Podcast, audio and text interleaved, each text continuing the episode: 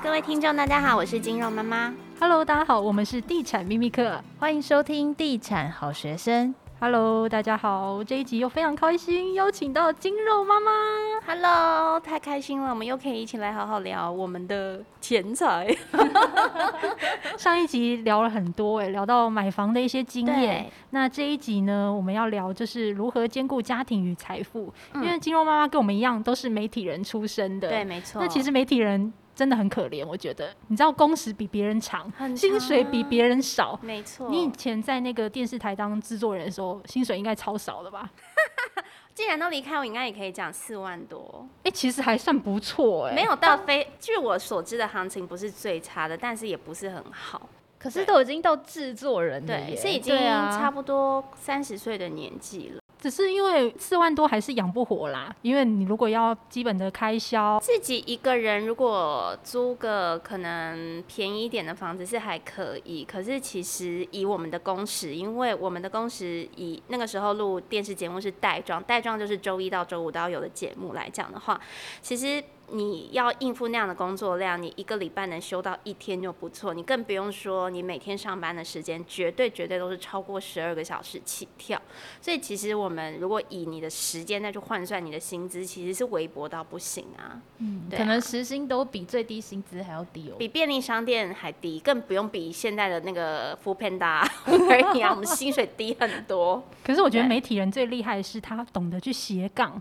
对，因为身边有真的很多媒体的朋友，他们是透过斜杠去创造收入。嗯。那你可以聊一下你的工作经验吗？我其实就是一刚开始的时候，我就是在制作公司的小企划开始当起。那我觉得在电视公司。工呃，在电视节目制作比较大的好处，是因为你每个礼拜认识的那个人人的人脉，呃，应该不能说是人脉，就是你认识人的那个层面会非常广，因为你就是各行各业的人都会接触到。然后你第一个你一定会去练习的就是跟大家沟通的技巧，因为你必须要学习 Re 稿，然后你要把 Re 稿的东西，然后再把它写成一个脚本，然后顺给主持人看，不然主持人哪有那么多时间去做功课？所以其实，在做电视节目的这个这十几年里面的时光，其实对文字啊、逻辑啊，然后事情的分析，还有应对进退沟通这件事情，我觉得它是一个蛮好的磨练。那这些事情，它其实拿到日后去做斜杠是非常非常好用，因为你不会，你会发现，其实人你到后来，不管你是要自己卖线上课，你要自己创业，你所有的东西，你都是要推销你的某一个专业。那如果你非常专业，但你不会说话，然后你没有展现自己的能力，那其实是跟零一样，是没有没有帮助的。所以其实我觉得在那段时间里面，这方面的累积是还蛮多的。可是其实我就是一直傻傻的做，我也没有想过说，哎，我这些东西可以帮助我怎么样斜杠，怎么样剪裁。我其实是蛮无心插柳。是大概到二十几岁的时候，然后那个时候有一个来宾呢，他就跟我讲说，哦，因为他最近要准备出一本书，可是他时间很少，所以他就是丢了一些题材给我，希望我可以在他出版之前呢，帮他先整理成一个资料库，所以他之后根据那个资料库，他写稿会写得比较快，所以我是后来才发现说，哦。原来我撰写文字的那个能力，它是有可能可以拿来剪裁的，是大概从二十几岁的时候才发现。所以后来开始，我就会陆陆续续，如果其实工作真的没什么时间啦，但因为真的钱太少了，所以你会很愿意，就是再硬凹出一些时间，你就是额外可能去接写一些脚本，或是接写一些企划，然后慢慢就是从这个地方先开始练习小斜杠。对，那其实我人生的斜杠的的的这个。比较高峰应该是说，我转业开始，因为其实我是后来生下小朋友之后，我就已经转化呃转换到电视台去上班。因为第一个是你电视制作公司真的没日没夜，你很难兼顾到家庭，更不要说养小朋友。但换到电视台上班的时候，人就是这样皮会痒，就是电视台你当然学习到了一些官场文化或者是一些收视率调查，就是你学习到不同层面的东西，可是同时你会觉得很无聊。对，因为在电视公司不是像以前在制作公司，就是你有什么 idea 拿出来，大家讨论会讨论到很爽很开心。热电电视的那个制作公司真的就是靠热血在撑。可是你在电视台，你有时候太热血哦，你会造成别人的困扰。会有人眼红吗？还是会有人生气？你你没事生太多事情，你没事找事做会打乱他们的生活 peace。嗯，就是比较官场一点的地方。对，多少都会有一点点，所以你就会慢慢学会说，你也不想要当一个讨人厌的人，所以你就会觉得啊，时间待久了真的是有点无聊。所以后来在呃因缘际会，就是有一个过去的长官就说，那你到新媒体，就是现在网络公司一个女性媒体网站去当视频部的制作人。然后就想说，哎，好啊，然后我就就去当了。所以从那个时候开始，你就是会变成你要不断的出去找业务。那再加上那家电商，它其实是有内容部门，可是他们有自己的电商部门，所以你那个时候其实就要接触到很多呃商品的置入，然后电商的行销，所以你就开始觉得说，哎，其实。你的人生好像有很多的专项是可以去做发挥的，但是在那一那一个阶段，其实它是很模糊，就是好像你会很多事情，什么都可以做一点，可是你又不知道怎么把他们抓出来拿去赚钱。所以后来是因为因缘际会，就是我生完小孩之后，因为产后忧郁还蛮严重的，然后后来是呃那个时候，同时自己也有在自己的那个内容网站专栏写稿，然后。取名金肉妈妈也是因为你要写一个妈妈的专栏，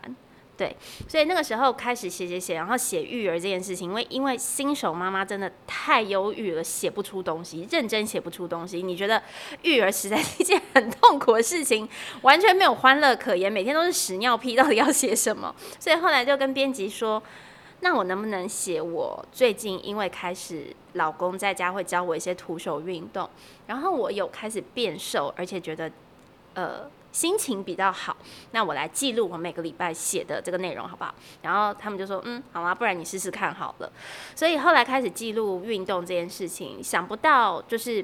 很快很快，那个点阅率就变得很高，因为那个时候台湾还蛮刚好，就是女教练很少，然后如果是生完小孩才在运动的教练又会更少，所以后来是因为这样因缘际会，然后你就开始慢慢转到健身的这个元素越来越多。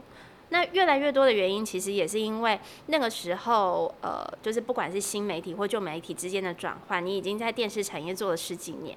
你又开始觉得有一点心累，就心很累。然后你觉得运动这件事情让你很开心，可是这两件事情它同时有点难兼顾。因为我那个时候发现说，我在写健身这件事情，它其实是有很多运动生理跟运动学理。然后你如果乱写东西的话，其实是很容易会被网络黑函攻击。曾经有黑函过吗？有啊，当然有。我从一刚开始写的时候，像那时候会写一些居家徒手运动，就会有一些那个时候其实当时是非常非常红的。现在会说网可是以前他们是从部落格起家的一些女性的厉害的健身的达人，他们就会一直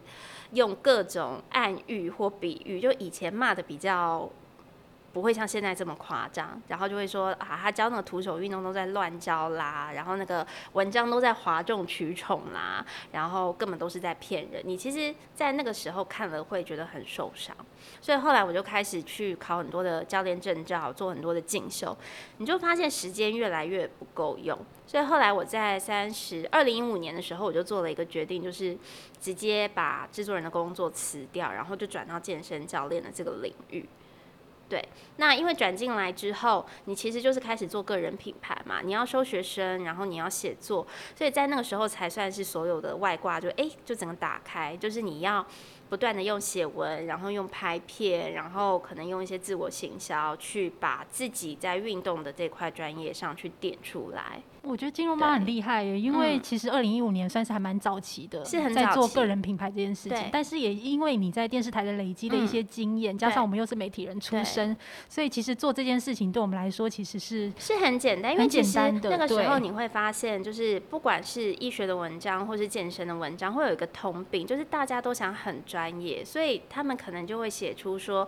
你在做一个深蹲的时候，你的髋关节要旋转几个角度，所以你的脊椎会。跟着旋转几个角度，然后你就做出一个受力，可能是在什么脊椎受力零度什么的之类，就想说到底在讲什么东西？你是以一般大众的心态，你就会知道说没人想要看这种东西，没人看得懂。可是如果是一个不尊重运动专业的人，他可能就会来一个，就是呃教你三招练出马甲线，三招就会有小马，就是他会有一些比较内容农场的标。所以我们那个时候其实就算是在专业，然后还有一些。过去媒体的训练里面，就是从中去找一个平衡点。所以那个时候，其实大家就是觉得说，嗯，金融妈妈分享的运动都很有效，可是她说话的方式我能够听得懂，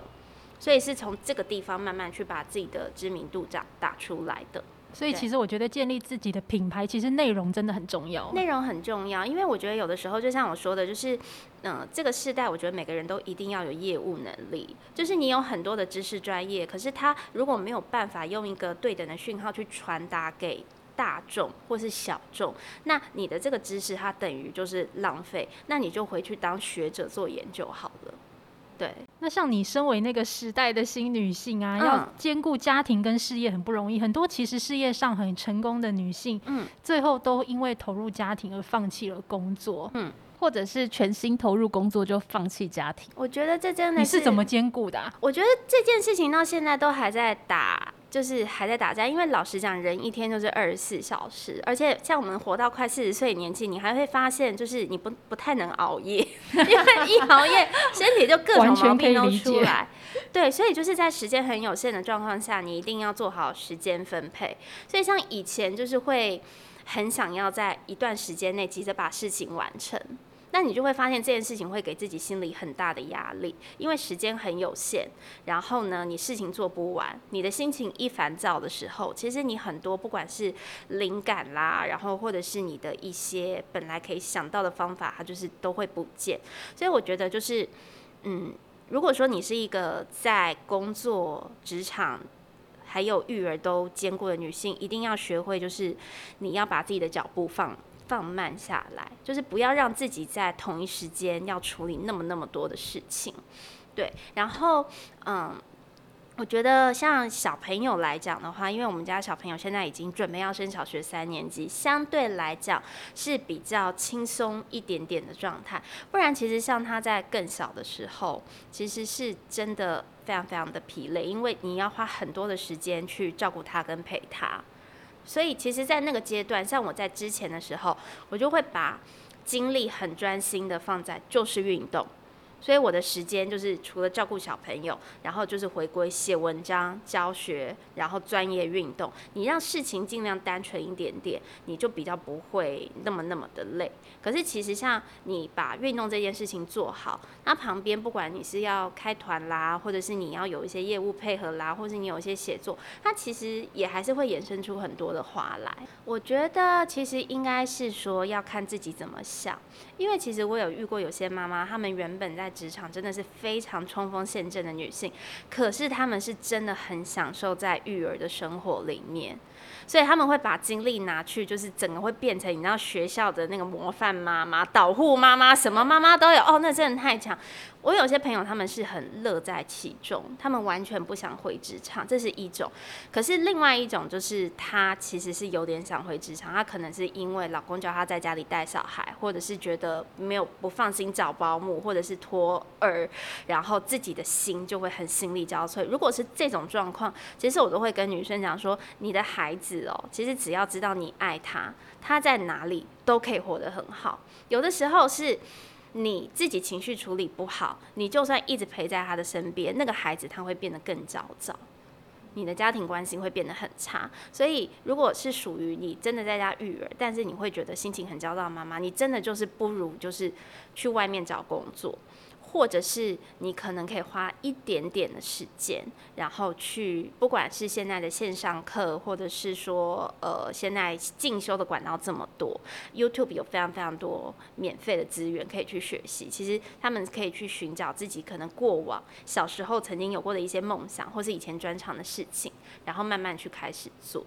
因为其实小孩最后都会长大，他们等到国中以后就不会甩我们，好不好？但那时候其实妈妈是会很失落的，所以会哦，应该会很失落。所以我觉得自己的人生，对女人就是你一定要保有自己的人生。那我觉得有的时候就是老实讲，你说人生是公平吗？人生一定不公平啊！不然为什么男人没办法生小孩？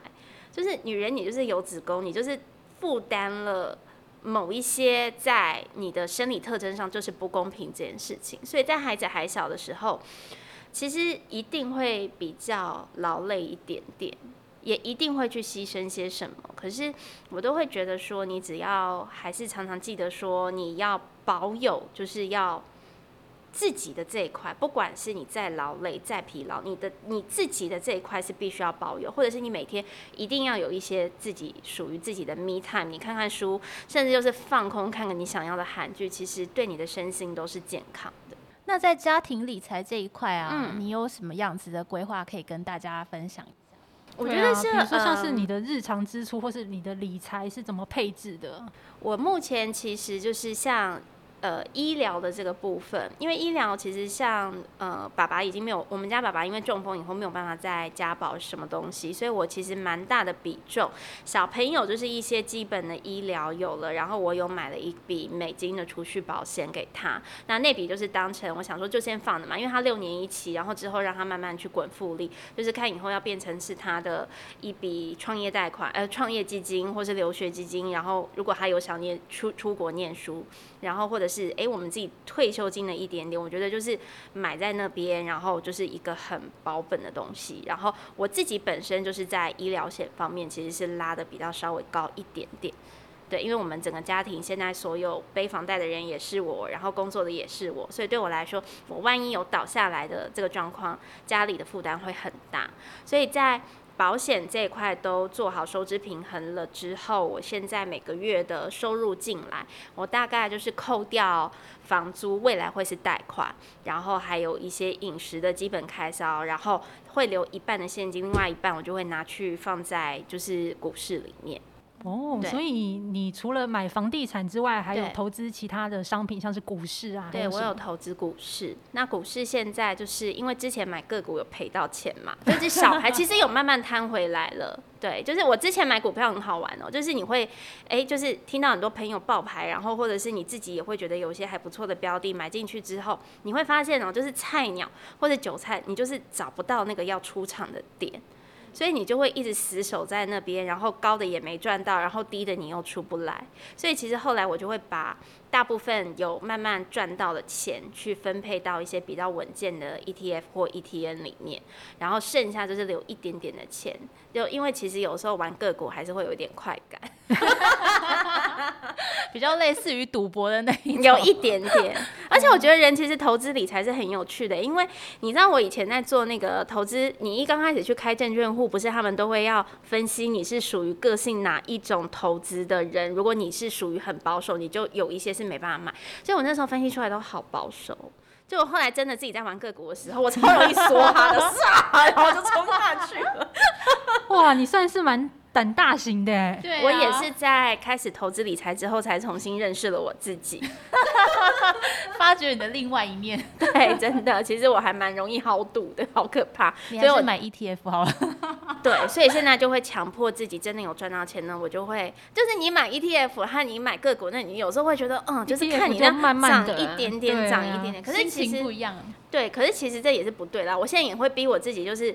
多去看一些老师们，就是呃，这陈崇明老师，然 后对，我姐看谁我就看谁，就是 还是要好好的买一些稳健，因为就是投时间这件事情才会累积出好的退休金。对，你都主要都是买什么样相关的类股啊？我其实一刚我我其实会，嗯、呃，我觉得跟个性是有关系。我一刚开始的时候，因为很喜欢，其实我你看我们以前在做电视节目，尤其是做谈话节目，你要做什么事情，就是一直去读报纸，然后读报纸去从里面找题目。所以现在对我来说，在玩不是玩股票，在看股票市场的时候，你其实。从每天的那个阅读里面，然后去去去分析，自己练习分析，就是哪一些股票可能会是优势股。其实对我来说是一件很好玩的事情，会是一件很好玩的事情。所以其实像从去年那个时候，就电子股一直很热门嘛，然后不管是美股，就是一些电动概念车，然后什么，你就会觉得哇，钱就是梭哈的 梭哈进去，整个太过瘾。后来有小赔，我美股其实是赔了四五万出场，还好没有很多。对，我美股那时候有小赔，然后后来到台股之后，一刚开始也是赔钱。那赔钱就是赔钱到，因为后来加入很多股市群组嘛，就是很容易哇，什么东西都买在高点，然后就买不回来。对，所以后来就是经过朋友的一些修正，你就是有慢慢的去把这些坏习惯给改改掉。其实后来就摊平。我也冲过很多生技股，生技股这种起起哪条船没上？你说好了，每一条都上了。对啊，所以其实现在就是会，嗯。嗯，还是会开始慢慢的把重心放回就是一些金融啊，然后比较稳健的这些相关的类股。看 ETF 里面，应该你们家庭有一大部分的比重也是放在保险上吧？嗯、只是就是对保险，呃，保险其实已经拉的差不多了。我也没有把保险拉过头，就是因为像有的人他是整整个就是太有忧患意识，所以保太多。我基本上就是保一个，就是我有去设想，万一我今天有一些比较严重的疾病，然后它是够去支付的，其实就差不多了。所以其实现在目前为止，主要就是股市，然后。呃，房地产是希望可以当成一个目标，可是房地产它还是会关系到你开源，所以其实我觉得有一个很大的重点就是，你如果没有很强的开源能力的时候，其实讲理财是会很困难的。你没有财就没办法理，所以其实我人生还是有很大的比重会放在就是你要怎么样去开源，然后开来的源再放到股市里面。那你买房之后，你的消费习惯有改变吗？哎、欸，其实会耶，其实会，因为我以前呢，曾经就是，